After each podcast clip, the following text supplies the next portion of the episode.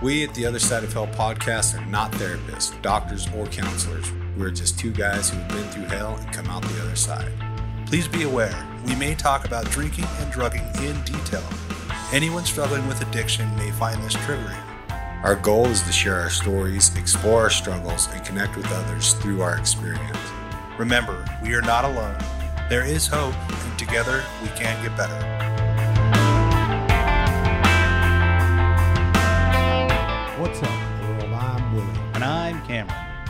Today we have a very special guest in studio, Aubrie. Welcome, Aubrie. Hey you guys, I'm happy to be here. Yeah, we're happy to have you here. We met we met Aubrie through our friends at uh, Recovering Addict, LT and the team, and it's been cool. I got I, you know when I met her, I asked if I could get her story. I heard her story, and I thought we got to get her in studio, and she was willing to come in and grace us with her presence. And so, thank you for being here. You got an amazing story, which we are going to feature in this episode. Uh, but before we do, we thought we'd talk a little bit about some stuff, right? Yeah, Yeah, a little we, bit about some stuff. like we usually do. What are we going to talk about, Cameron? well, usually I tell everybody how I'm feeling. We don't care. Today, I'm feeling a little itchy in certain places, mainly crevices.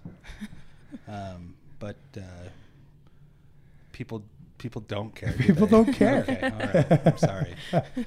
Uh, no, I want to know. Um, you know, one of the things that we got from this topic, it was very interesting because, Aubrie, I don't think you you mind saying that you had somewhat of a sheltered upbringing. Is that fair? Yeah, that's fair. Yeah. Yeah. So we uh, we we kind of batted around a couple of things and and talked a little bit about you know like what it would be like if we could go back in time. So. And, and, and tell the sheltered version of ourselves like a couple of things, right? Yeah. So it kind of came up with a cool topic, Yeah. What is it? which is what what I tell the younger me. what I would tell the younger me. Yeah. I think it's an interesting Yeah, concept. what would I tell the younger me? Yeah, what would you tell the younger you, I, Willie? I told you before. oh, Have more sex oh yeah. before it's too late. Before it's too late. No, I wish I had more confidence, man. I, Yeah. didn't, I didn't believe in myself at all, you know. And I, we've talked about we've talked about the validation through sexual behavior so many times, and you know that was part of it for me. Like I thought I needed to be something other than I was, and and I think uh, you know the reason that we we have this topic is because as Aubrey told her story, we realized that there's a lot of things that we didn't know going into our addiction that we know now, right? And so like one of those things is like you know having the confidence to be myself and listen to my inner voice when I knew something was wrong or knew something that was going to turn out badly. mm-hmm. You know, that would have been great to be able to do that and to have a higher version of myself that I could trust telling me this good stuff because I didn't fucking trust anybody that was telling me anything. Right. So, Yeah. Yeah, and I think it's interesting too, um, just to to think about like where is, and I think that it was pretty clear as we were discussing this earlier, like where is uh, the line between like things that I, I should have known but didn't know or things I just wish I, I would have known, right? Like in your story, you talked a little bit about being naive, but whose fault was it that you were naive or that you were sheltered, right? Anybody's? Um, I don't think it was anyone's really fault. Um, I wouldn't blame it on anyone. Um, I think partially I could take the blame for that because I didn't educate myself at all. Um, I didn't educate myself on anything that I got myself into prior to getting into it. You know, when I got into using alcohol or even marijuana or eventually meth, I didn't know what I was getting myself into. I didn't know at all. And I hadn't, I mean, I'd learned what I learned in school, but that was it. That, that was the extent of my education. I didn't know anything further than that. I didn't know where I was going to end up. I didn't know Sure. what side effects it was going to have on me. I didn't I just didn't know. And so partially I think I take majority of the blame for that. Yeah, I mean, right. Like, I mean, in the end, like, we can really only like blame ourselves. Like, the people around us did the best they could with the information that they had in, in most cases. But, um, so it's fair to say then that you didn't really know anybody that was like in addiction or Mm-hmm. Yeah. anything like that, right? Like Yeah. you had no exposure to that. Mm, yeah, I didn't have any exposure to it. There's no one in my family that um, is an addict or an alcoholic or anything like that. So I didn't have any experience of knowing, you know, what could happen to somebody like that. What could happen to somebody that had experience with u- with using drugs or drinking alcohol or whatever. I didn't. I didn't have any experience with that whatsoever. So Yeah, and so I, I want to mention just right off the bat because I think that um, it's worth mentioning at least, or or something that um, I I'm sure people may have questions about. But a lot of this was because of your upbringing in the religion that's prominent in this area, which is um, the Church of Latter Day Latter Day Saints, right? mm, yeah, that's correct. Um, and so, because of that, um, you weren't really exposed to a lot of this stuff. And we kind of got into this conversation um, previously about We? how, like, where, huh? We, Yeah, you like I? you and I and, and, and Aubrie as well. Like, um, you know, how much responsibility do your parents have in teaching you about this kind of stuff? And it's like, well, I dare say that your parents didn't also have a lot of exposure to this, right? Like, yeah. because really, like within that community and that organization, and um, again, that's very prominent in this area, like, there's not any reason to know any of that yeah, stuff. yeah, you that's know? correct. You know, in the church, that's something that we practice is the word of wisdom, which is they don't drink, they don't use drugs, they don't even drink coffee. So that's something that like has never been apparent in my life. It's never been something that we've, I guess, needed to talk about.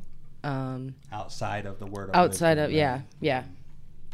So Yeah, it's very. I mean, it's very interesting to think about. Uh, I mean, the coffee thing still gets me. and and I, I love that part about your story too, where it's like you know, like, I mean, I grew up and I didn't do anything like alcohol, drugs, or coffee, and it's like coffee gets lumped right in there with yeah, drugs and alcohol. yep. It's like crazy, but um, no. So I think uh, I, I think that when we're when we're talking about this, like I think it's important to note that we're not blaming anybody, right? Like um, we're simply like saying like along our journey into recovery, we learn so much about addiction, um, the nuts and bolts that is um, the disease, if you want to call it that, or is addiction. And um, for some people, it's their first exposure to anything like that. And so I think that it really is like like from a from a curiosity standpoint, it's like what what would we tell ourselves if we could tell ourselves anything back then about addiction, about alcoholism, about recovery? Like what are some of the things we we wish we could go back and tell a younger Cameron in my case or a younger Aubrie in your case? Do you have anything that comes to mind? I think the first thing that comes to mind, um, prior to my addiction at all, but what led to me questioning, you know, what I wanted to do with my life or what I was doing, you know, led me to this lost state was the people that I was spending my time with, you know, had an influence on me that I guess I didn't understand until now that the people that you spend your time with influence you and they can make you feel ways that you know you wouldn't normally feel. If they're not if they're not great people they're not going to make you feel great. And I was spending time with people at the time that you know weren't good for me. They weren't good for my men- my mental health. They weren't good for the decisions I was making. Um, there was the reason that I was feeling lost and didn't know what I was doing in that time of my life was because of the people that I was around. And so I think that's prior to my addiction, that's the biggest thing that I would say, you know, telling myself is the people who you spend your time with matter. You know, the people that I spend my time with now compared to then are people who are driven and motivated and, you know, they want to do better, they want to be better. Whereas the people then were they didn't know where they were going in life, you know. And so that's the biggest thing I think prior to my addiction is what I would tell myself. And just uh, just so we're clear, like when you say that they weren't a good influence, like what were they what were they doing? Like in in which way were they just not a, a good influence? So I had a boyfriend at the time prior to my addiction that he made me feel like I wasn't good enough. He was very disrespectful to me. He was very mentally and emotionally abusive. Um, he didn't let me have an opinion of my own. He made me feel like my worth was not enough. um, which then I started to feel anxious and depressed, and which then led to I didn't know what I wanted for myself in life. And so that then led to he was making decisions of he drank alcohol and because I was spending so much time with him, I started to drink alcohol. He started to pull me from my family, which was very against what I believed and valued. You know, I believe and value my family a ton and it was I had a pick, pick between him or my family. And so that was a decision that you know started to weigh on me and made me feel shameful and guilty that I was being pulled from them when in reality I I wanted to be with them. I wanted to be with him too, but I wanted to be with them and so you know that's one thing that he started to influence me to believe that my family wasn't as important as I believe they are. Um, and then he was one that he started to get me into drinking. Um, and he led me to believe that you know the church isn't where I wanted to be or what I wanted to be doing, and so I started to fall away from the church. And he also, in his life as well, didn't know exactly where he was going in his career or what he wanted to do with life, and so I kind of took that as that's how I am as well. You know, I don't really, I don't really know what I want to do either. And so I started just to, in a weird sort of way, become him. I started to adopt his habits and his, how he went through life and how the same beliefs that he had, I started to have myself. And I think I started to have those things subconsciously. Um, it wasn't something that I like decided one day I want to be exactly like him. You know, it was just, I started to become him because of how much time I was spending with him. So that was I think the biggest way that he started to influence me was just subconsciously. So Yeah, well, and I think too in those situations, like what I have found is that we tend to emulate those people around us, especially if they're um, somewhat abusive or put us down. We tend to emulate them to avoid confrontation, right? Mm-hmm. Like if I'm any other way other than how he is, I'm going to hear about it. yeah. So I think that, that that might be a big piece of what happens. Yeah, makes it uncomfortable. Yeah, Nobody nobody, likes being uncomfortable. Yeah. Fuck Nope. that. nobody likes being uncomfortable. No, I and I and I think that I, I love hearing that because uh, what it kind of what I hear in, in what you're talking about is that you kind of had this low self worth, right? Um, and I think that that's one of the biggest things for me that I wish I could, you know, go back. Like you said, I mean, even though you were joking, in a way, Well, well, I mean, yes and no. yeah, in a way, right? Yeah. um, but that's something that you wish you could go back and tell yourself is is dude you- Yeah, you're you're doing way better than you think you are. Like Yeah. like if if I if I could instill in you your ability, even even as a teenager, you know, because when when I was a kid, I had the ability to influence. I was I was great at influencing people and and making poor decisions as well as as uh, being a leader. I mean, it's just some. It's a place that I've always ended up. And I mean, I was in juvie at age 15, and and every time I got locked up, I ended up being the head of the house, right? And I was everywhere that I went, I ended up being in a place of of leadership of some type or another. But I never felt like a leader. I always kind of felt like a fucking loser. And and th- I think a, a big part of that is because at some point early on in my life, I was taught to not trust my inner voice, right? So when it came time for me to uh, try drugs for the first time, I remember the conflict that I had inside of myself. I knew at some level that this probably isn't going to end well, but I'm going to do it anyway because my parents have told me not to. The counselor has told me not to. My inner voice has told me not to, and I don't trust any of those. My friend is telling me that I should. Everyone looks like they're having a good time. Uh, I want to have fun. I want to be a part of. I'm not going to listen to the three people that I don't trust, which is me, the adults in my life, and my parents. I don't fucking trust those guys. So I'm going to go over here and do this. And and at first, there wasn't. It's not like I I took my first hit and there was this massive catastrophe, right? The the the danger and the, the disaster came slowly over time. and so it was very elusive, right? Like, uh, well, here it is again. Those guys were full of shit. I did drugs, and my life didn't fall apart. You know, I'm still, I'm not retarded. I didn't melt my brain, and imagine that. You know, it's not like they said it would be.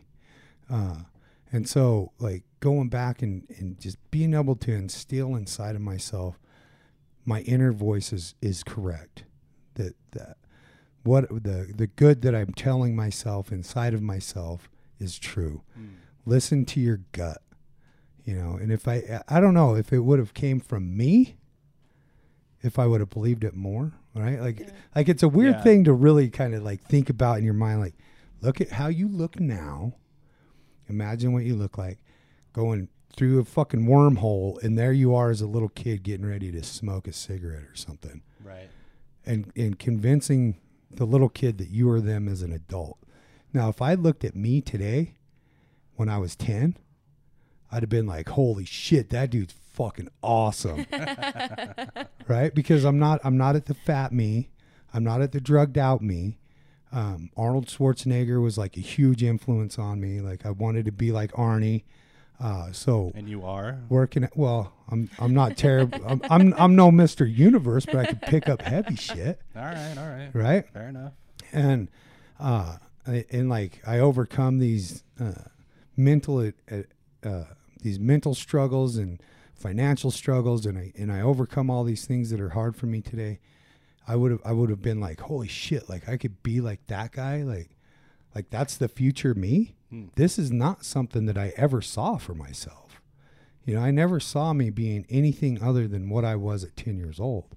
And i carried that through most of my life that 10 year old mentality of of uh, insecurity and un, being unsure and being afraid and being willing to try all kinds of crazy shit to make myself brave or make myself feel okay or fit in or, or any of those things man and i'm just I, I don't I don't know. Like I don't even remember how I got Well, on that me- fucking tangent, but whatever. There we are. as per usual.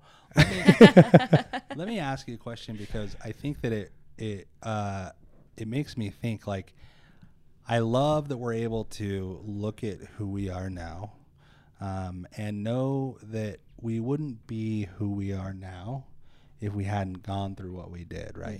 Um, which means that we don't have to regret what happened. But Willie, in your case, what you're talking about here is I wonder if you would have gone back and told 10 year old Willie, all right, this is this is what you're gonna look like when you're 42, right? And this is who, who you're gonna be when you're 42.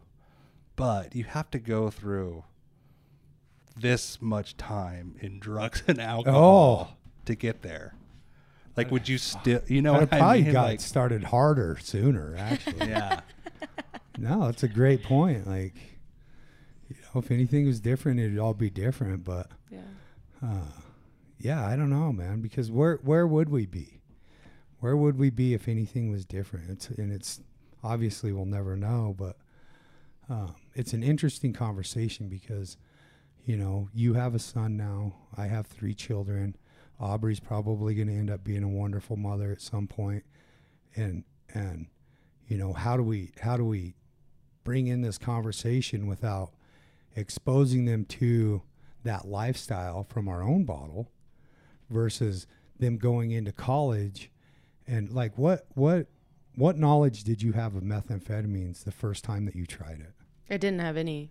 I didn't never know. you'd never heard of it I've I had heard of it, but I didn't have any idea how it was how it was going to make me feel, what it was going to do. I I didn't know. Like, when you say you heard of it, like, what did you heard? I had heard of it in DARE back in school. Oh, okay. Um, I'd heard of it in health class. You know, just the short presentation of, you know, this is what this is what methamphetamine is, but I didn't.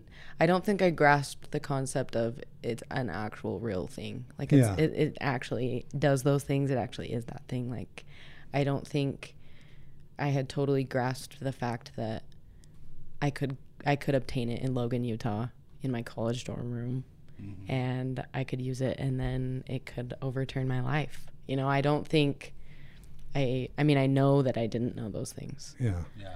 So Do you do you think that your um, like the reason that you didn't sort of grasp what what it was capable of was simply because it wasn't presented in the right way, or do you feel like your mind wasn't even ready to think about anything on that level? Because I like I'm kind of taking myself back, and it's like, yeah, it's like you know people will tell you about meth, people will tell you that it's horrible, people will tell you that um, it you know, like look at what it will do to people, show you pictures and mm-hmm. graphic images and everything. And I think that it's always just so easy to go, wow, that sucks for them. Yeah. yeah. Like, yeah. That could never happen. yeah. Like that could never happen yeah. to me. Right. Um, and so I wonder, like, do you think that that was some of your case where it was just like, ah, you know, like, or were you even like processing that that that could have happened? I think I thought of it the same way that I thought of alcohol and marijuana um, and mushrooms that I'd used. You know, I'd used them once, twice, three times, and that was that. I just kicked them and I was over it. You know, and I think that was my thinking behind meth is that I could use it one, two, three times and call it good. You know, I'd tried it, say I tried it, and that would be that. Mm. I didn't think I would get hooked right after the first hit. You know, I think that was my thinking behind it. Yeah. Wow, I mean, it's interesting. I can see that though. Yeah. And you have a lot of that in your story too, as well, like meth, right? Oh yeah, yeah, meth and heroin. Yeah. Was that was that your experience with meth as well? Uh, not exactly. No. Um, I I had made a resolve. I resolved with my best friend at a young age. I think. I, I want to say I was 15 the first time I did meth because I was a daily meth user by age 16. But uh, prior to the first time I used it, we had resolved to never use it right? We were, we weren't going to do crank. We weren't going to do uh, powders. And and when we did, uh, I remember you know feeling like fuck. We just broke a code. I remember feeling like why why did we do this? But again, I didn't have the self confidence to maintain my own level of, of integrity, right? And this was like even back then, mm-hmm. even you know before I was even like robbing people's houses or cars or any of that kind of shit. Like I knew that there was there was a level I didn't want to cross. I crossed it anyway, and then I continued that into oblivion so that I didn't have to feel the feelings of shame and guilt that go along with us crossing the line against ourselves. Right. Yeah. Right. Yeah, and I think that it's it's interesting to me just to think about like the variance in our upbringings, right? So it's like, Willie, you had this code and you made this pact because on some sort of level, you knew what powders and crank might do to a person, right? Right. Whereas it sounds like you, Aubrie, didn't really have any knowledge of that or any exposure mm-hmm. and just kind of naively went into it, right? Yeah. Like yeah. what, when Willie talks about um, how his confidence was, was just complete shit like in his early years like what did what did meth do for you it would it made me confident in the moment but then when it made me sad it made me really sad and when it made me angry it made me really angry and it made me behave in ways that I wouldn't behave now or even prior to my addiction you know like Willie talks about the line that he wouldn't cross. I eventually got those in my addiction. I eventually said, you know, I won't go purchase meth myself. I'll just get it from my drug dealer that he gives it to me. You know, I won't go and shoplift from stores and then that's how I was eating every day is I would shoplift from stores. You know, I, I started to draw these boundaries that I wouldn't cross and that eventually I did cross. You know, I started to come to the point where I was like, I'm an addict. I know I'm an addict, but I'm not that bad of an addict because sure. I'm not going to cross this line. Sure. And then I didn't have, you know, the self worth enough to not cross those lines. I didn't have enough in- integrity with myself to not cross those lines. I would draw those lines, but eventually I knew I was going to cross them. As soon as I drew them, eventually I knew I was going to cross them. And do you feel like there was something specific because you had tried drinking, you had tried boo or uh, uh, weed, and always just been like, eh, you know, like whatever. Mm-hmm. Um, but was there something specific that meth was doing for you that um, that just made it something that you always had to have, or do you feel like it was strictly a chemical dependency? Um, well, it made me it made me feel happier. It made me feel lighter on my feet. It made me feel like I could do anything. Um, you know, it just gave me that mentality of I'm so great and I can do anything that I put my mind to. Which is like a stark contrast from the way you had felt Yes. about yourself. Yes, exactly. in a normal state yeah. of mind. Yeah, and so the opposite of it was, you know, I was ready to get up for work in the morning, which weeks ahead I had not. I didn't want to get up and go to work. I mm-hmm. had been trying to get out of work, and now I wanted to get up and go to work, and I wanted to be active at work, and then progressively I started to be able to stay up longer. I started to be able to complete more tasks. I started to be more creative, and then eventually it turned into a dependency on That, that creation kind of turns into a fucking tornado. yeah. Right, right. yeah, and then it turned into I couldn't get up and go to work unless I used meth. I Yeah. couldn't get myself into the shower unless I used meth. I couldn't go and do my laundry unless I used meth. And so it started to become this dependency on the meth that anything I did, I would bribe myself with using meth. You know, I can take a hit and then I'll make this important phone call. And as soon as I finish the important phone call, I can hit, take another hit. And that's eventually what my life became that before I did any task, I could have a hit of meth. And then after I did any task, I could have a hit of meth. So it started out, I don't think, as a dependency, but then it became one very, very quickly. Right. Yeah. I mean, it sounds like it was more of an obsession that then became an, a, a dependency, and and I think the reason that I asked that is is that I feel like in my case as well, like mine was pain pills, right? Um, that uh, that there was that one thing that just sort of got its hooks in me, and like once once it was a problem, everything was a problem Yeah. and I didn't care about anything else, right? And I found myself in this place that I never thought I would be, and um, and for me, like what the pain pills did is they they didn't do everything that you described meth. Meth sounds like it gave you confidence it gave you energy and it made you feel bulletproof. Like what pain pills did for me is they made every bit of low self-worth that i had constantly um, kept telling myself all that negative self-talk just melt away right? So it was like all of a sudden i was just numb to it all. Um, and and so for me that's what the appeal was. That's why i kept going back. That's what the obsession was. And then like you said same thing happened right? Like where all of a sudden it's like i don't know how to not have this now. Yeah. um, and for me like booze played a big role where it was like all of a sudden i'm drinking booze because i can't get the pills and and so it goes right? And so so i feel like what i'm getting at is that it seems like all three of us have very similar things that we would go back and tell the younger you like dude you're worth it you are an awesome individual like You're hanging out with some fucked up people. you're hanging out with some fucked up people, and everything you think that is important right now doesn't fucking matter. Like what people think about you, the only thing that matters is like what you think about yourself. And um, and whatever you got to do to feel good about you is what you need to do. Yeah. Well, let me let me ask you this. Um, you know, Aubrie, if if you could imagine um, now, you have a ten year old, a twelve year old. I don't know if you can. Um, do you think you could imagine you had a child? Yeah. Yeah. Yeah.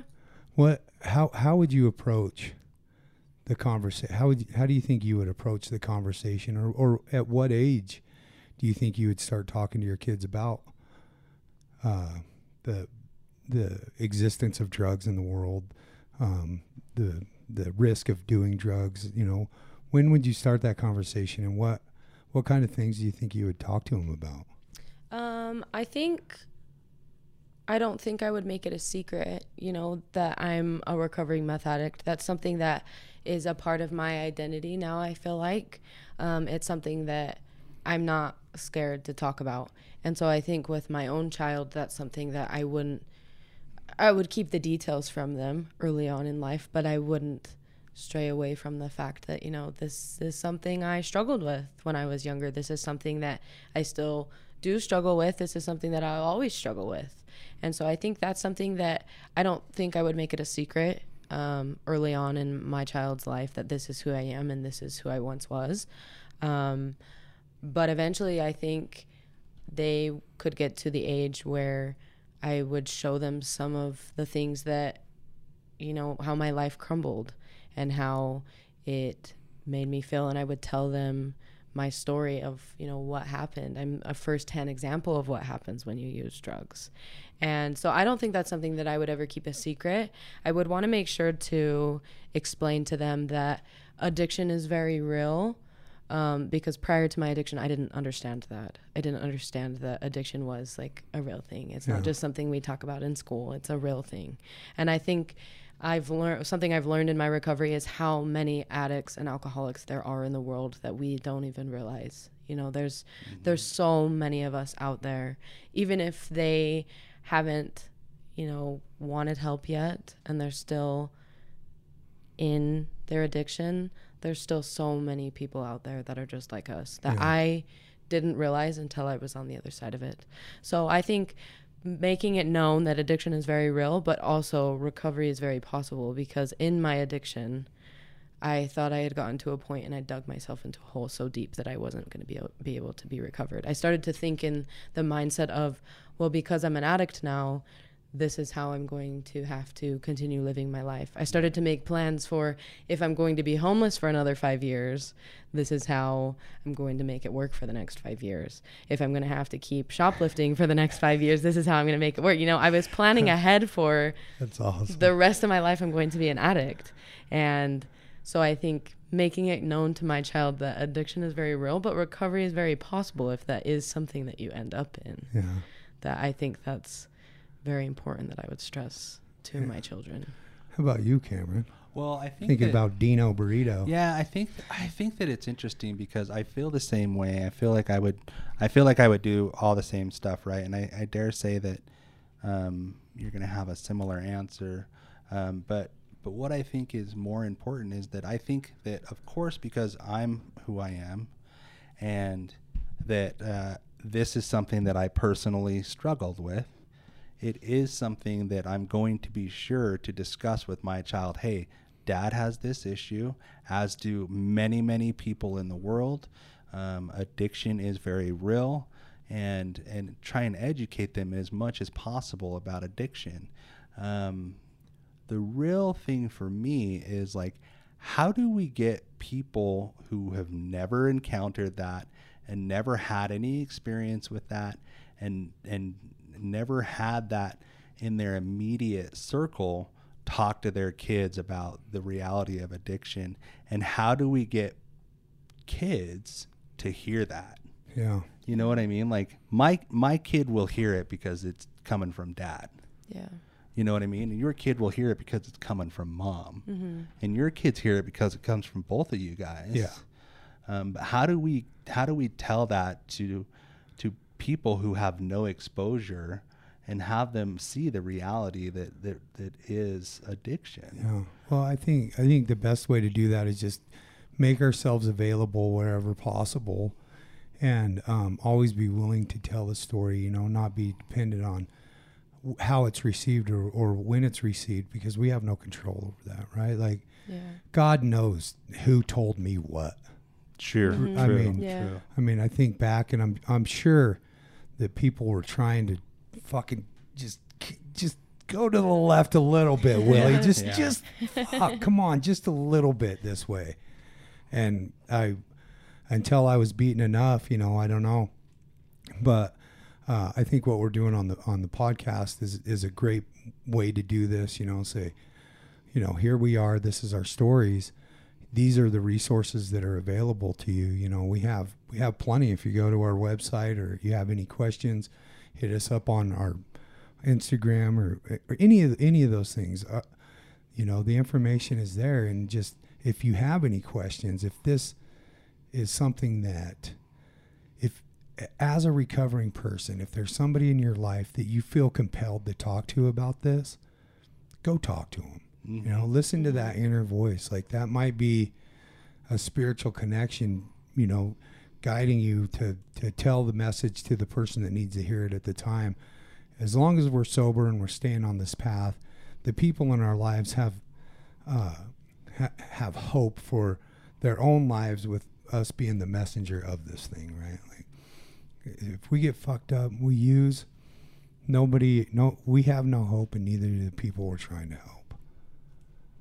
Very well said. Yeah, and I and I really like how you said that, Aubrie. That that the biggest message is is that addiction is very very real, and recovery is very very possible. Yeah. Um, because a lot like you, like I didn't have a ton of exposure, and certainly once I found myself addicted, I didn't have any hope. yeah. Right. Yeah.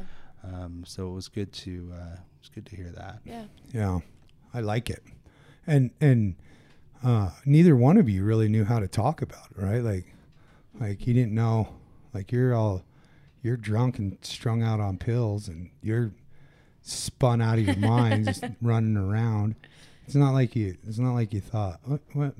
Maybe I should give my mom a call, Yeah. Right. Right. Right. or or Yeah. whatever, you know. So if there are if there are people in your same situation right now, right, that are listening to the show, what is what is what's something that you would would tell them? Like what phone call should they make? What what approach if they're if they're thinking about getting clean?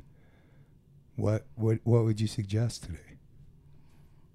You want to lead on that? Um, I think for myself, I definitely had that thought. You know, I was like, I'm a meth addict and I don't want to call my mom because my mom has no idea what meth is. She's like, she's not going to understand what I'm talking about. And I really don't want to tell her everything I'm talking about and everything I've done and what I actually need help with.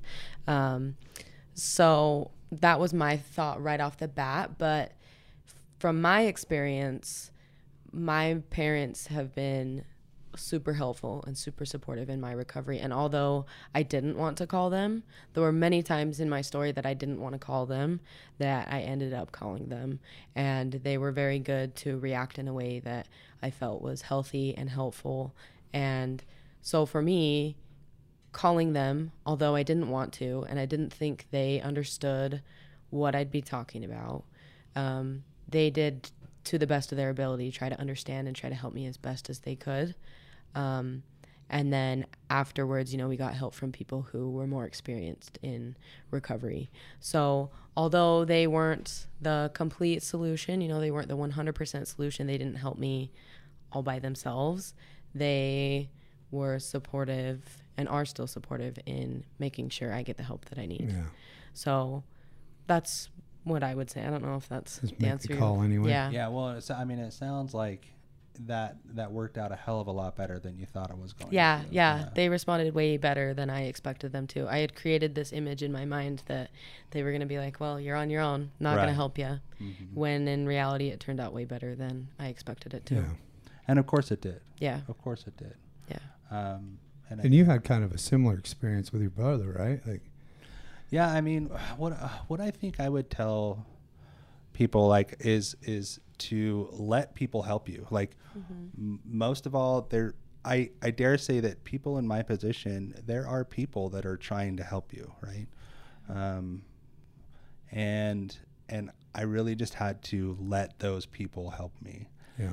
And another thing that I think I would I would say is this is not your fault because I think that I had so much guilt and shame that I was engaging in this sort of behavior that I was committing the acts that I was um, and that I was doing the things I was doing that I didn't I didn't want to tell Yeah, people like you said right? Like I Mhm. didn't I didn't want to you know talk to my parents about it or or give anybody the full scope of what was really going on um, for that reason. But I had somebody who was trying to help me. Yeah. I had somebody that kind of knew um, what was really going on and they were trying to help me. And I was just so resistant to that just thinking like I, I got this I like I haven't given it an honest try like if I try hard enough Yeah. I can do this right just my Yeah. will is weak right yeah, now. Yeah, it's just Yeah. it's and that it's a matter of willpower. And I think that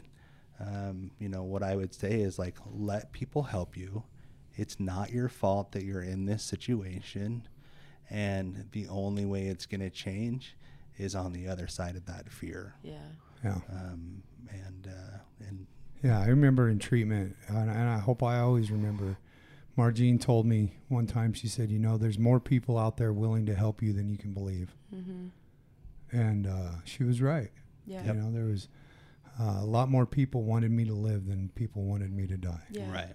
and and that's what's that's what's so cool about this whole thing and being able to connect with people and reconnect with our families and you know for for the three of us on this side of the table we're very fortunate that our families our parents our loved ones lived long enough to see us get sober right and Yeah. and what a great gift to be able to give them and even though I can't go back and tell my younger self anything that would change my my uh, past you know, I can go through my life and I can tell my current self all those things that I would have told my younger self. You Yeah. know, I can tell myself now that, you know, you are worth this way of life. You, your confidence is fine. You are uh, capable and available, and, and you're respected and loved, and, and all those things that I wish I knew back then. At least I know now, right?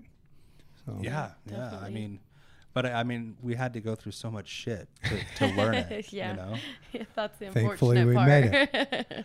Yeah, I mean, thankfully we made it, and and and that's what I appreciate about your story, my story, your story, all of our stories is like we we had to go through so much shit to be who we are now, and there's this idea of like we're talking about going back in time and like telling the younger you something, but it's like, what if I did that and things were different, yeah. and and then and then what would it look like today? Yeah. You know? I wouldn't want to change it. I wouldn't want to go back and tell myself Yeah. to change it. You know, exactly what we've been saying.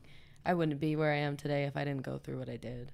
Well, and isn't I mean, and I, I think that it's so I I love that. I think that that is so amazing because people are about to hear your story and they're gonna hear like what you went through, and to, to think that you wouldn't change that Yeah. to some people, especially to people who were as naive as maybe you Mhm. were, or naive as even me, like are gonna think, "Wow, that's insane that she wouldn't, she wouldn't change that if she Yeah. could," you know? And it's like, well, because growth is on the other side of that. Yeah. And so I hope that if there's somebody listening that is struggling, like I was struggling, or you were struggling, or even Willie was struggling, like listen to that. Like what that means is the shit that you have to go through is worth it Mm-hmm.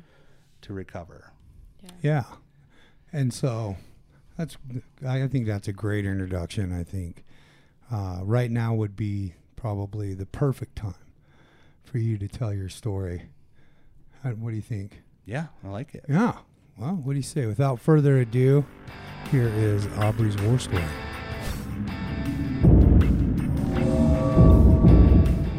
This week's war story is brought to you by Brainwashed Coffee. Brainwashed Coffee is a damn good coffee with a damn good cause. 50% of all proceeds go back into the recovery community, which makes it a perfect partner for us here at the Other Side of Hell podcast. With delicious blends like coffee commitment, found a new freedom, we drink a hell of a lot of it here, and it gives us the energy we need to deliver a quality show. Right now, you can get $5 off your coffee purchase at brainwashedcoffeeco.com using promo code OTHERSIDE. Clean your bean. Brainwashed Coffee. Now, without further ado, here is this week's war story. So, my name's Aubrie, and I'm a recovering meth addict. And my story is I grew up in Syracuse, so I'm not too far from where I am now. Um, I still I moved back in with my parents, so I live back at home. Um, I'm the oldest, so I have a younger brother and a younger sister. And I grew up in a great family. I would consider my childhood like almost perfect. I um, swam on the swim team uh, almost competitively for almost 10 years. And I swam at a collegiate level and then at a national level. Um, and that took up a lot of my time. And that's where I met a lot of my friends. And I spent just a lot of my free time. And that was something that I just loved doing. I enjoyed doing it. Uh, I also got into videography as well. and started doing that and loved doing that. Um, and then as I got further, I got into college and I started going to school and I was doing well. I had a great roommates, I had great friends.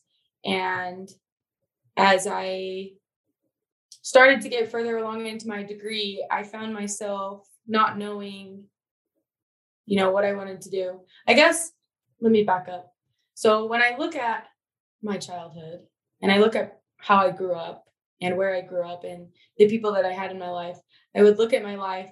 Someone would look at my life and say, you know, this, she lived pretty perfect. She had a pretty perfect childhood. She had a pretty perfect life. And I don't say that to brag and I don't say that to, you know, say my life was awesome. I say that because I lived a life that you wouldn't think, you know, I would turn to addiction, I guess you would say. Um, somebody would look at my life and be like, she has everything that, you know, I anyone could ever want. And I took a lot of pride in that. And I think that's part of the reason that I got addicted in the first place is I was very naive. I didn't know what I was getting myself into. I grew up in the church. I grew up as a member of the Church of Jesus Christ of Latter-day Saints. And so drugs and alcohol and coffee were not something that were a part of my life growing up at all in the slightest. Like that's not something that the church believes in or practiced. And so I just that's nothing I ever was involved in at all. None of my friends were involved with it. And so as I started going to college and I started to go through school um, and to pursue my degree, I started to get to a point where I didn't know what I wanted to do in life. I got, I was in a relationship with a guy that started to get toxic. It was pretty toxic from the very beginning. Um, he turned out to be pretty manipulative and abusive, not necessarily physically, but super abusive mentally and emotionally, and just very controlling and opinionated. And because of that, that started to strain me from my family and it started to pull me away from my family, which I've always been really close to. And so I started to feel, you know, poor emotions from that. I started to feel down on myself about that. I knew my family didn't like who I was hanging out with or who I was spending my time with. I knew they didn't like him.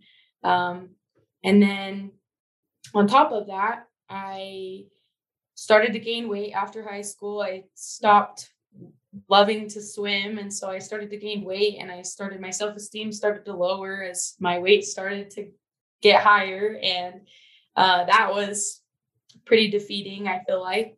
And through my degree i started i got my associates and then i didn't know what else i wanted to do. I didn't know what i wanted to pursue. I didn't know what i wanted to go for and so i started to feel guilty and shameful about that that i was like i know i'm supposed to go to school but I don't know what I want to go for. And now I'm this college dropout and I just feel really like upset about that, you know? Like I I know I'm supposed to continue going, but I don't know what I want to go for. So that started to weigh on me a little bit. And I just started to feel super lost. I didn't know who I wanted to be. I didn't know what I wanted to be. I didn't know where I wanted to go. I didn't know if I believed in the church my little brother at the time was preparing to go on an LDS mission and I didn't know if I believed what he was doing. I didn't know if that was true. And so I felt out of place with my family. And it just got to this point in my life where I just felt all alone. Like there was not, there wasn't anything in my life that brought me joy. And I was super anxious and I just didn't feel good. And so in this point of my life, I started to experiment with alcohol. I started out with alcohol and I was like, I I've never done it. I've never grown up with it, but I've seen it in movies and on TV and I know other people do it. So since I don't know what I'm doing with my life, why not start here? I mean, what if what if I enjoy this and this is what I want to do? So I started drinking alcohol and um didn't, you know, it made me feel good for a minute, but it didn't fix it, you know. And then the next day I would feel so shameful for drinking that it made me feel worse on top of everything else. And so that didn't work. And then there was a time that I got offered weed. And so I tried weed. I said, you know, I I don't know what I'm doing with my life. I don't like who I am. I don't know where I'm supposed to be or what I'm supposed to be doing. So why not try weed? So I tried weed and um, you know, same thing, fixed it for a minute and then it went right back to I feel shameful for doing this. I feel guilty for doing this and if my parents had any idea, they would be so upset and I was so focused on everybody else's opinions that I was just you know, not even focusing on the weed making me feel good or the alcohol making me feel good. I was like, I'm such a terrible person for doing these things that it wasn't even bringing me joy. And so, you know, I got off, I didn't do weed anymore. I stopped doing weed. And then I got offered mushrooms and I tried mushrooms and I did mushrooms for a while. And I was like, this doesn't do it for me either. You know, like this doesn't bring me any joy and it just makes me feel dumb. And then I turned 21 and the day after I turned 21, I was moving apartments and I was with my who I thought was a friend at the time, who he later turned out to be my dealer. Um, he offered me some meth and he said, you know, I this is this will help you finish moving your apartment. I was getting to the point where I was so tired and it was late at night and he was like, This is just the thing, like this will help you. And so I I remember I was in my college dorm room and I took my first hit of meth the day after I turned 21. And that was it for me. That like that first hit, and that was all I could think about. I felt in a roundabout sort of way, it was like a breath of fresh air that I was like, I feel great. This makes me feel good. This makes me feel like I can do anything I never thought I could do. It makes it gives me energy, it makes me happy.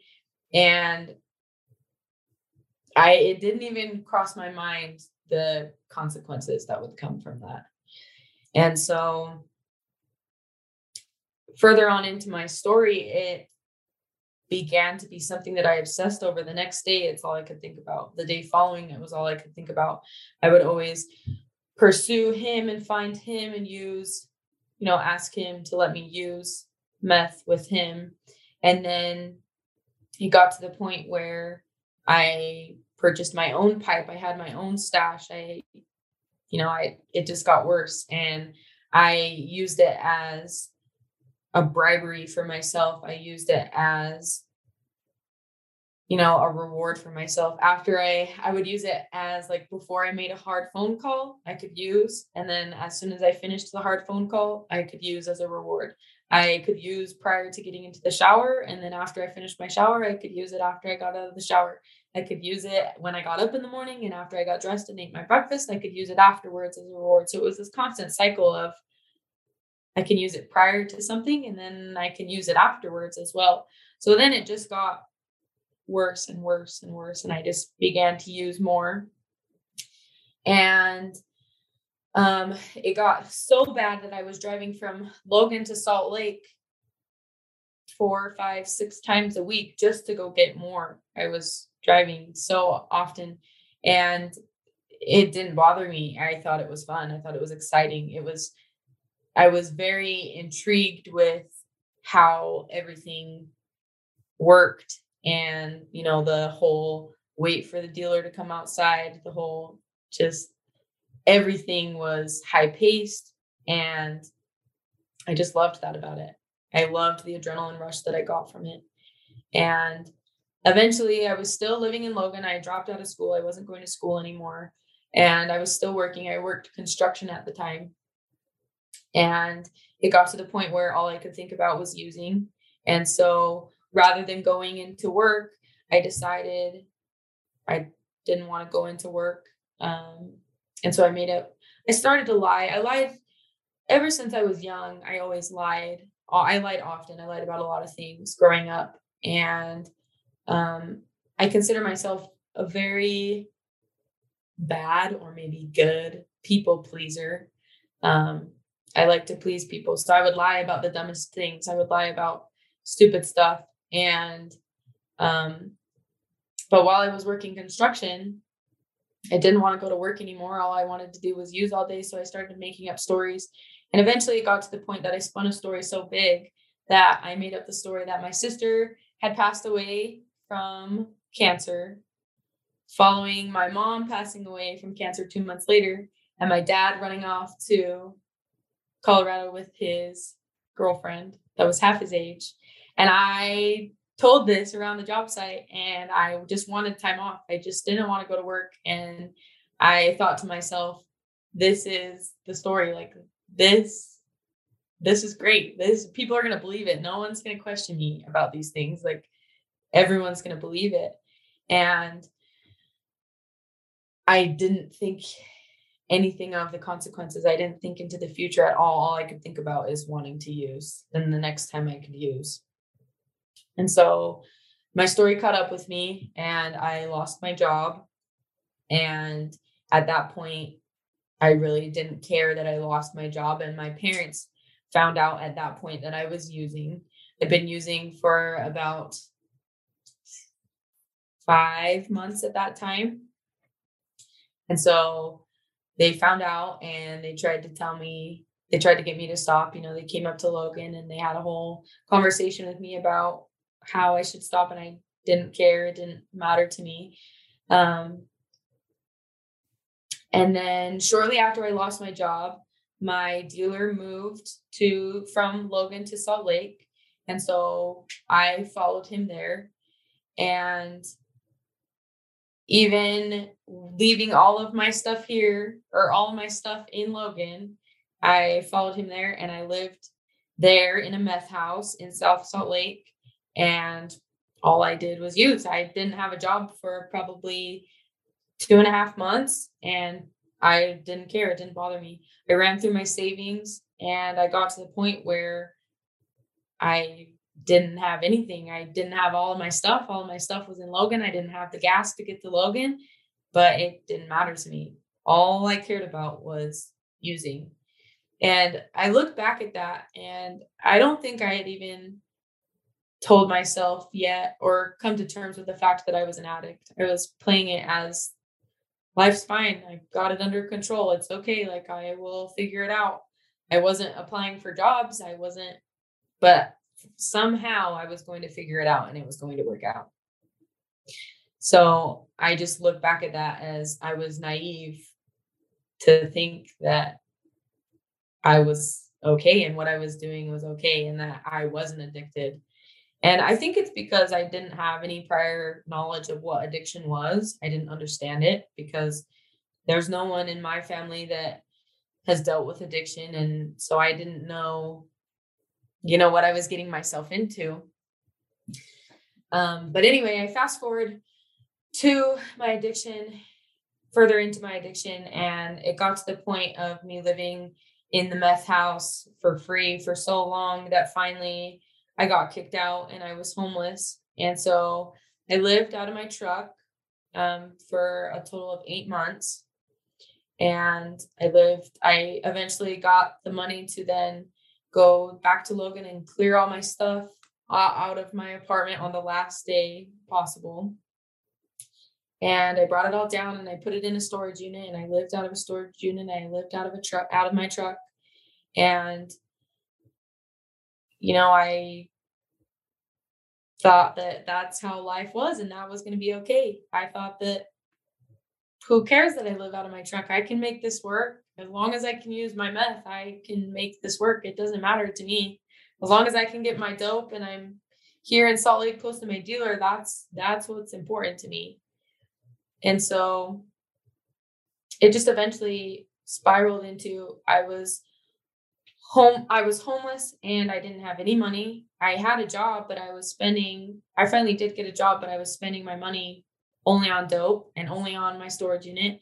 I eventually bought a gym pass to only shower at the Planet Fitness. And other than that, I didn't have money for food. I snuck into hotels every morning and ate breakfast at the hotel. And I shoplifted. Shoplifting became another one of my addictions. That that's what I spent my time doing, and I just lived a life that I thought this this is okay. This is what this is fine. This is an okay life, and this is how my life is going to be. And you know, eventually it got so bad that my emotions would run wild when I was using when I was happy, I was really happy. And when I was sad, I was really sad. And when I was mad, I was really mad. And I started to behave in ways that I never would have behaved before. And looking back, it's it's kind of frightening the ways that I behaved. You know, while I was at the meth house, there was a time that I got so angry that I punched out the window of the home and I had to go to the hospital and get stitches for it. And there was another time in my addiction that I punched my hand straight through a car window and I just acted, I just went on with the rest of my day as if that was normal. I just went on and that was that. I I behave that way because I'm an addict. I act that way because I'm an addict. You know, this is this is happening to me because I'm an addict and that's the life I'm gonna live, you know? And further into my addiction, as it started to get darker and more lonely, I began to realize, you know, what I had gotten myself into.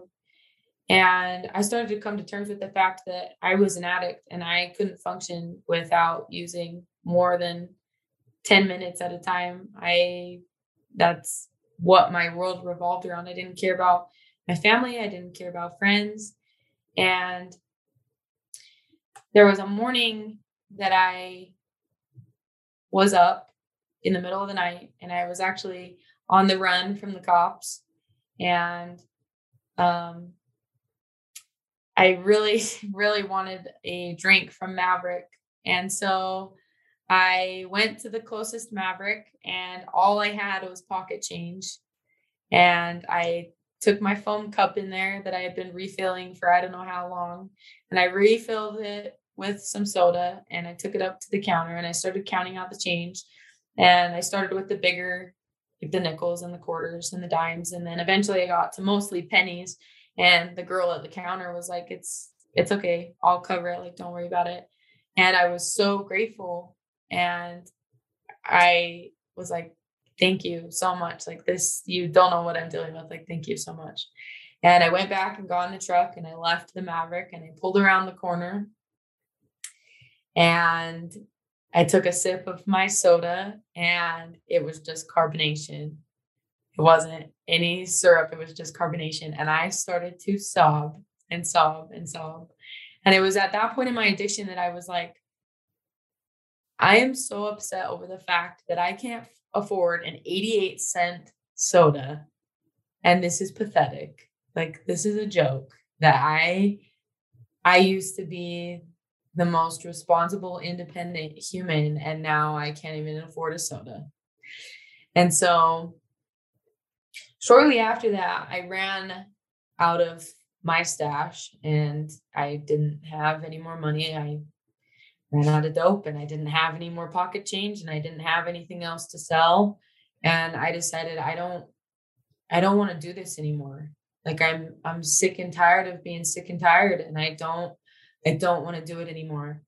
And so I got involved with a physical altercation with my dealer at the time, and the cops showed up, and I had to decide what I was going to do. I didn't want to spend my whole day not not using and also just sitting around doing nothing.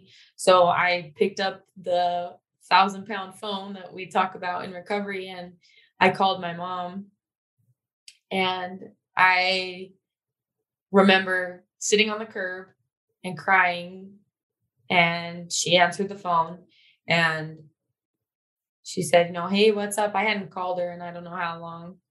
And I was quiet for a while and I said, I just I want to come home. I I want to come home. And she said, Okay, well, come home then. And I said, I don't I have no gas in my tank. I have no money. I can't come home. I can't get there. I'm about two hours away and I can't get home. And so she said, okay, well, let me call your dad and figure out where he is. And then we'll come and get you. Like, I'll, we'll come and pick you up. So she called my dad and she found out that my dad was actually working five minutes from where I was.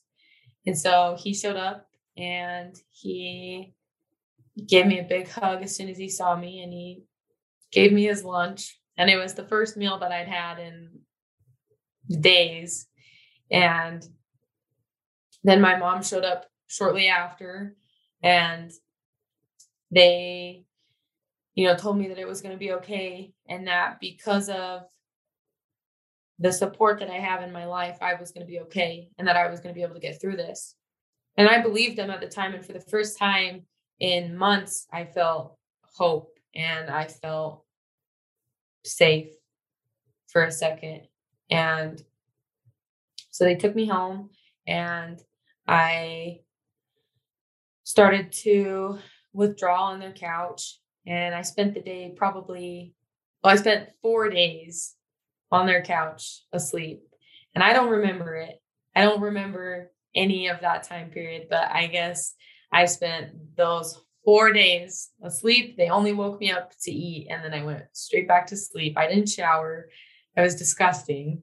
And on the fifth day, my drug dealer got out of jail and he called me and he said, I need you to take me to Montana to see my kids. And looking back now, I realize it wasn't a smart decision, but having been through what we'd been through, I decided, okay, I'll take you to Montana. Like, okay, you helped me through my crap, I'll help you through yours. So I'll take you to Montana. So I got up and I left my family without telling them where I was going. And I got up and left and put them through hell again.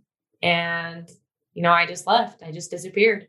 And we got to Montana, and I found myself in Montana again with no money and no way to get home.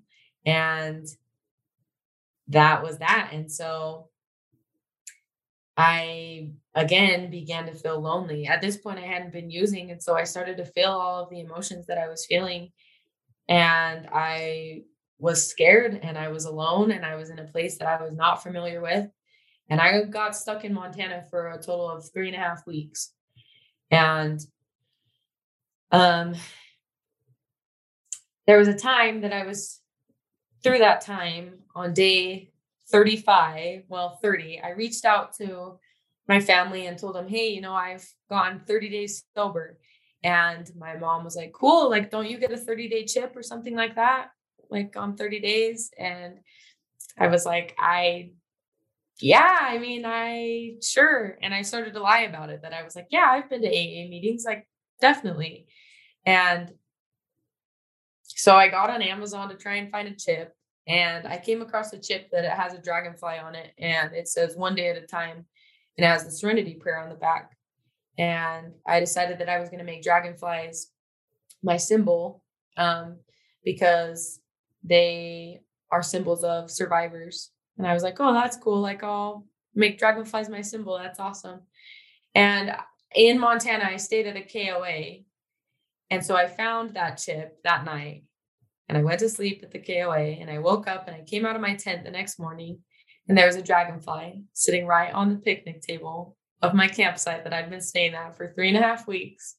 And I am not a person to believe in coincidences. And I decided, you know, this is like that, there's a sign, like there's a reason for that. Like, this is what I'm supposed to be doing, but I'm not supposed to be doing it alone.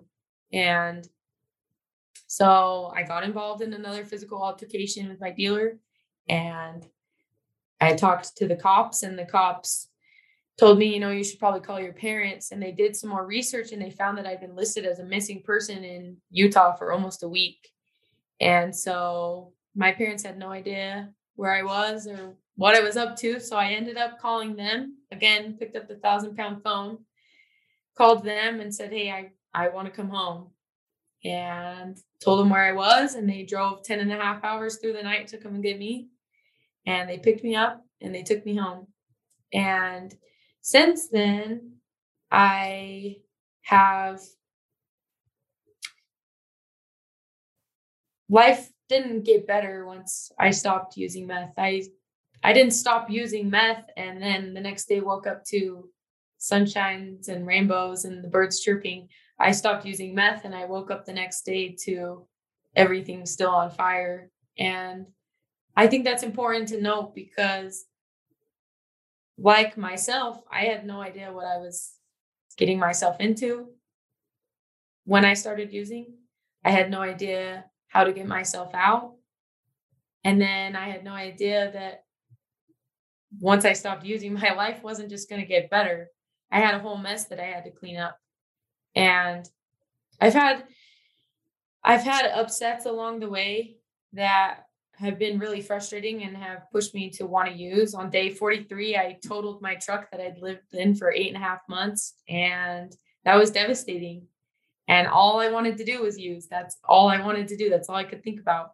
But I had made a goal with myself that that wasn't what I was going to do. And since then, I've joined a group that's local here in Ogden, and it's called Recovering Addict and it's something that I go to. I attend every week. I attend Monday, Wednesday, Friday, and what we do is we work out for an hour, and then we have group for an hour, and in that group we work out what we call is our biopsychosocial.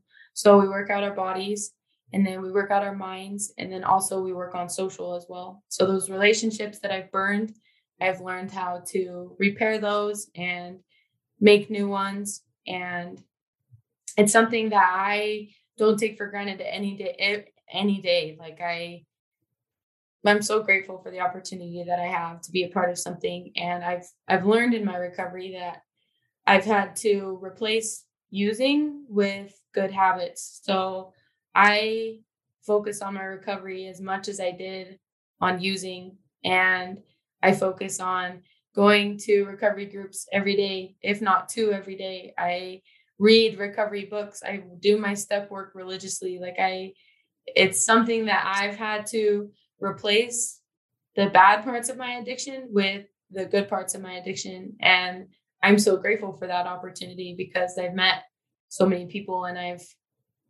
come to be part of a part of something so great and in the coming months I, I will actually be the first official graduate from recovering addicts program and I'm super excited for that.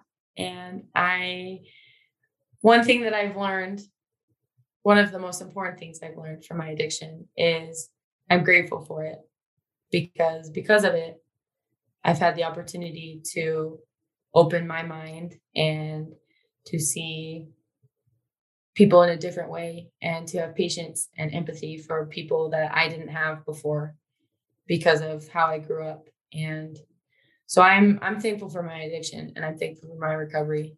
And yeah. That's what I got. yeah. And and I'm grateful for your story and you sharing it with us. That was great. Yeah, that was awesome. I Thank love you so that. much. Yeah, of course. I Thank love you. getting. I love getting stories. I love getting to talk pre pre show via Zoom and then you being on the show. This is awesome. So yeah, what'd you think, Cameron? Oh, it was crazy. You know your story is crazy, right? Yeah. Okay. Yeah, I know. no, I think that it is. It's it's so fascinating sometimes just to see where where we come from and where we end up. Like where this addiction uh, or where this journey that is addiction like takes us. You know, like how how far can we go? Like from you know being uh, in swimming in high school to like living in a storage shed, you know? It's like, wow, like what what an escalation. Yeah. You know? Yeah, definitely. And people like people that don't know, you talked about driving from Logan to Salt Lake, like people that don't know the area, like that's an hour and a half drive, right? Mm-hmm. Yeah. Yeah, it's a so, long drive. And and I really related with that part because you were talking about like, hey, I'm on my way to get drunk. Like that was a, part Drive, of it. Driving over yeah. Sardine Canyon yeah. in the wintertime. Yeah. yeah. Just yeah. And, and and I think that it really does become like our new hobby. Like for me, it was like, all right, like sort of the making the decision that the I was that I was going to get it. Yeah. Yeah, like from the point where I made the decision that I was going to get it, from the time that it was in my hand was like the happiest I could be, right? Like Yeah. Yeah. I'm getting it, like, oh yeah, here we go, I'm getting it. And then it was always a letdown because as soon as I had it, it was like, okay, how do I get more? you know? Yeah. Yeah. but but I totally related with that because there is something that um, that we get from the ritual of it all. Yeah. Yeah. Definitely. Yeah. What about you, Willie? Well, I I mean I've shared it several times. Like at the end, you know, the there the serenity was gone, and the only point, the only the only time I had any bit of relief was the time that it went from their hands to mine. Yeah. And as soon as it hit my hand, there was a fucking moment of peace and hope that it was going to work this time. And before it even got in the pipe, I was already fucking worried about it being gone. yep. And and th- that's no way to live. You know, Mm-hmm. No. that's where that's where it takes us. And I I, I want to share with some people. You know, uh, Aubrie's the lucky one. You know, there's there's there's a lot of people out there that may have the same story that started out that haven't made it back. You know, Yeah. you're you know we if if we're here going through the shit that we have, we're the lucky ones, man. And and if you think that uh, you can try it out and get back because that's what Aubrie did, um, the chances are that you won't make it back. You know, the fact that we're here, we are the lucky ones because part of the disease that we have is fucking jails, institutions, and death, and and ultimately that's a big part of how it ends for people like us Yeah. right so so um like your story your story was great and when you were talking about you know going to the dealer and and fucking waiting outside and living in a meth house you know that it brought it all back for me Yeah. you know some of the most crazy times of my life and um it was funny because i was i was at i was at uh, sam's club this morning and i was listening to your story um, getting ready for the show and I went to go buy some energy drinks, and it, re- I for whatever rem- reason I remembered the first time I was ever in a Sam's Club. I was in there to buy cases of matches to get Mm. to get phosphorus Wow. strips to cook meth. You know, like like that was my first experience in a Sam's Club. Like, you know, and and that's that's just where we come from, and and to be on this side after all that, I agree with you. Uh, I wouldn't change anything because I love who I've become.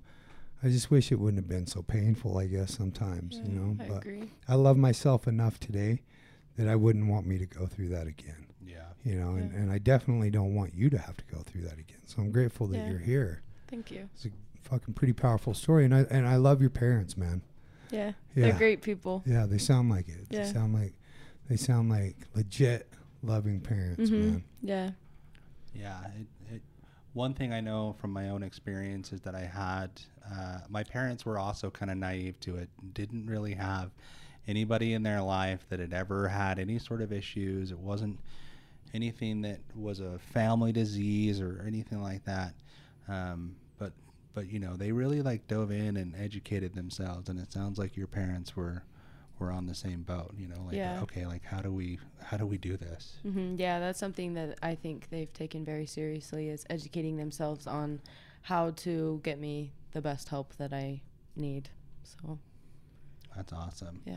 One thing I wanted to ask you, just because I know that this is kind of a common thing, and I, one thing that you said in your story that I identified with as well is like, you uh, you removed the the athleticism from your world, and all of a sudden, Athleticism. is that a word? I don't. Every time I, I would say, say- words, like you just like I would say sports. Is athleticism a Cameron. you and your five cent words. you remove the sports from your world. Yeah. because that word that word works best for Willie apparently. Um, and and uh, and then you said that you had this low self worth. You removed the sports. You started gaining a little bit of weight. Was that some of the appeal to the meth for you? I didn't know that was a side effect of meth. No. Okay. oh, No. Yeah, I should know. I should know because you said you didn't know anything about Yeah, it. Yeah, yeah. I didn't know that that was eventually going to happen to me. I didn't know that I was going to get as skinny as I did. Um, so yeah, that wasn't actually an appeal of mine. It was eventually once I got into it that I was like, oh, look at what this is doing for me. Um, but in the beginning, no. So it was almost like another like, hey, I like this part about it too. Uh huh. Yeah. Yeah. Interesting, and I think I, I bring that up because I've heard that before that uh, that, uh, that some people will turn to it, you know, for for that reason, and uh, and I just want to point out how fucking crazy that is. Yeah, the whole fucking ride is crazy. Yeah, I mean, it really is. the whole ride is crazy. Yeah, it sure is. Um, but yeah, your story was amazing. Yeah, Thank thank, you. you. I'm really proud of you. I'm really, Thank you. really happy for you to, that you're over here, Thank you. this Yeah. side of the table. See, your journey has been really, really awesome. Thank and, you. And um, love, love what you're doing now. Can you tell us a little bit about what what what your recovery looks like today? Yeah, so right now I'm a part of a program. It's called Recovering Addict, like you mentioned. LT and Felice, they're the ones that you met me through. I'm a, I'm a member of their group, and what we do is we go to the gym for an hour. We train as a group at the gym, and then we have group for an hour. Um, we go every night, Monday through Friday. And then as a team, we also have a group activity uh, once a month. So, like this month, we're doing service at Willard Bay. Um, last month, we did laser tag. The month before, we did a painting activity. You know, it's just something to get us all together. The focus of Recovering Addict is to work on our biopsychosocial. So, it works our bodies in the gym, it works our minds. In our step work that we do, we work from a workbook. Um, and then our social is our families are invited to the monthly activities as well. So it kind of mends those relationships with our families or our close friends, and then also the relationships with the people in group as well. So they that's where I spend majority of my time is with them, and I train with them, and I'm projected to be the first official graduate from their group. What? So, what? yeah. Yeah, I'm Gonna have to now. Yeah. you put now it I got to out do it. God willing, right? Um, let me ask you. They uh, is uh, recovery recoveringaddict.org is the mm-hmm. website, right? yes. And it is a, a free program. It is. It's a nonprofit. So yeah, it doesn't cost me anything to be a part of it and that's something that is super awesome that I think they do that it's just they give their time. It's their Yeah. service that you know anyone's welcome to join and it doesn't cost them anything. Yeah, for anybody listening, the idea for recovering addict is, and and we're just plugging this because we love these guys and we support these guys. The idea for recovering addict is to bridge the gap from okay, now you're done with treatment, now what, right? Like Yeah. bridge the bridge the gap from treatment to life. Um, and uh, and like like Aubrie mentioned here, it is free. If you're somebody in that situation, you can contact them. Go to recovery uh, recoveringaddict.org. Yeah, get on their discourse, follow them on their YouTube channel. Yeah. I know right now they're doing a 75 hard. Yeah. Are you on that? Uh huh. you? Yeah. Yeah. How's that going? It's good. It's hard, but it's good. Yeah, I bet. it's helping me level up my recovery. So it's been awesome. That's great. But I think it's important to point out too in their group that it's not we're not a group of just addicts. You know, we have some members in our group that are there simply for mental health or people that are there to support the addicts in their life. Um, it's not just for people who have done drugs, which I like about that group as well. You know, I've been to Alcoholics Anonymous and it's just alcoholics. You know, that's that's all it is. Whereas our group is all inclusive and anyone anyone can come if they have addicts or, or if they have addictions or not you know and so i think that's something that they we pride ourselves on. Yeah. in so We love it. That's Yeah. super awesome. Yep. Well, there you go. There you have it. That's a That's show. a, that's that's what you call a podcast. Thanks for coming out. thanks for having me Your Yeah. first one, right? that's my first one You guys, let's just give it up for Aubrie, her first podcast. thank you You saw her Thank here you. first, That's right. and she becomes big and famous. So She got that lovely podcast voice. yeah. thank you thank you so much So I'm gonna get out of here. It's nap time. What do you say? We wrap it. Let's do it. Love you guys. We'll see you on the other side. Aubrie, did you want to say goodbye? peace out Remember, guys, you are worth the work. The Other Side of Hell is a do it yourself podcast. For more information, recovery resources, and contact info, check out our website at theothersideofhellpodcast.com. You can help us spread our message by liking and subscribing, giving us a follow, or a five star rating.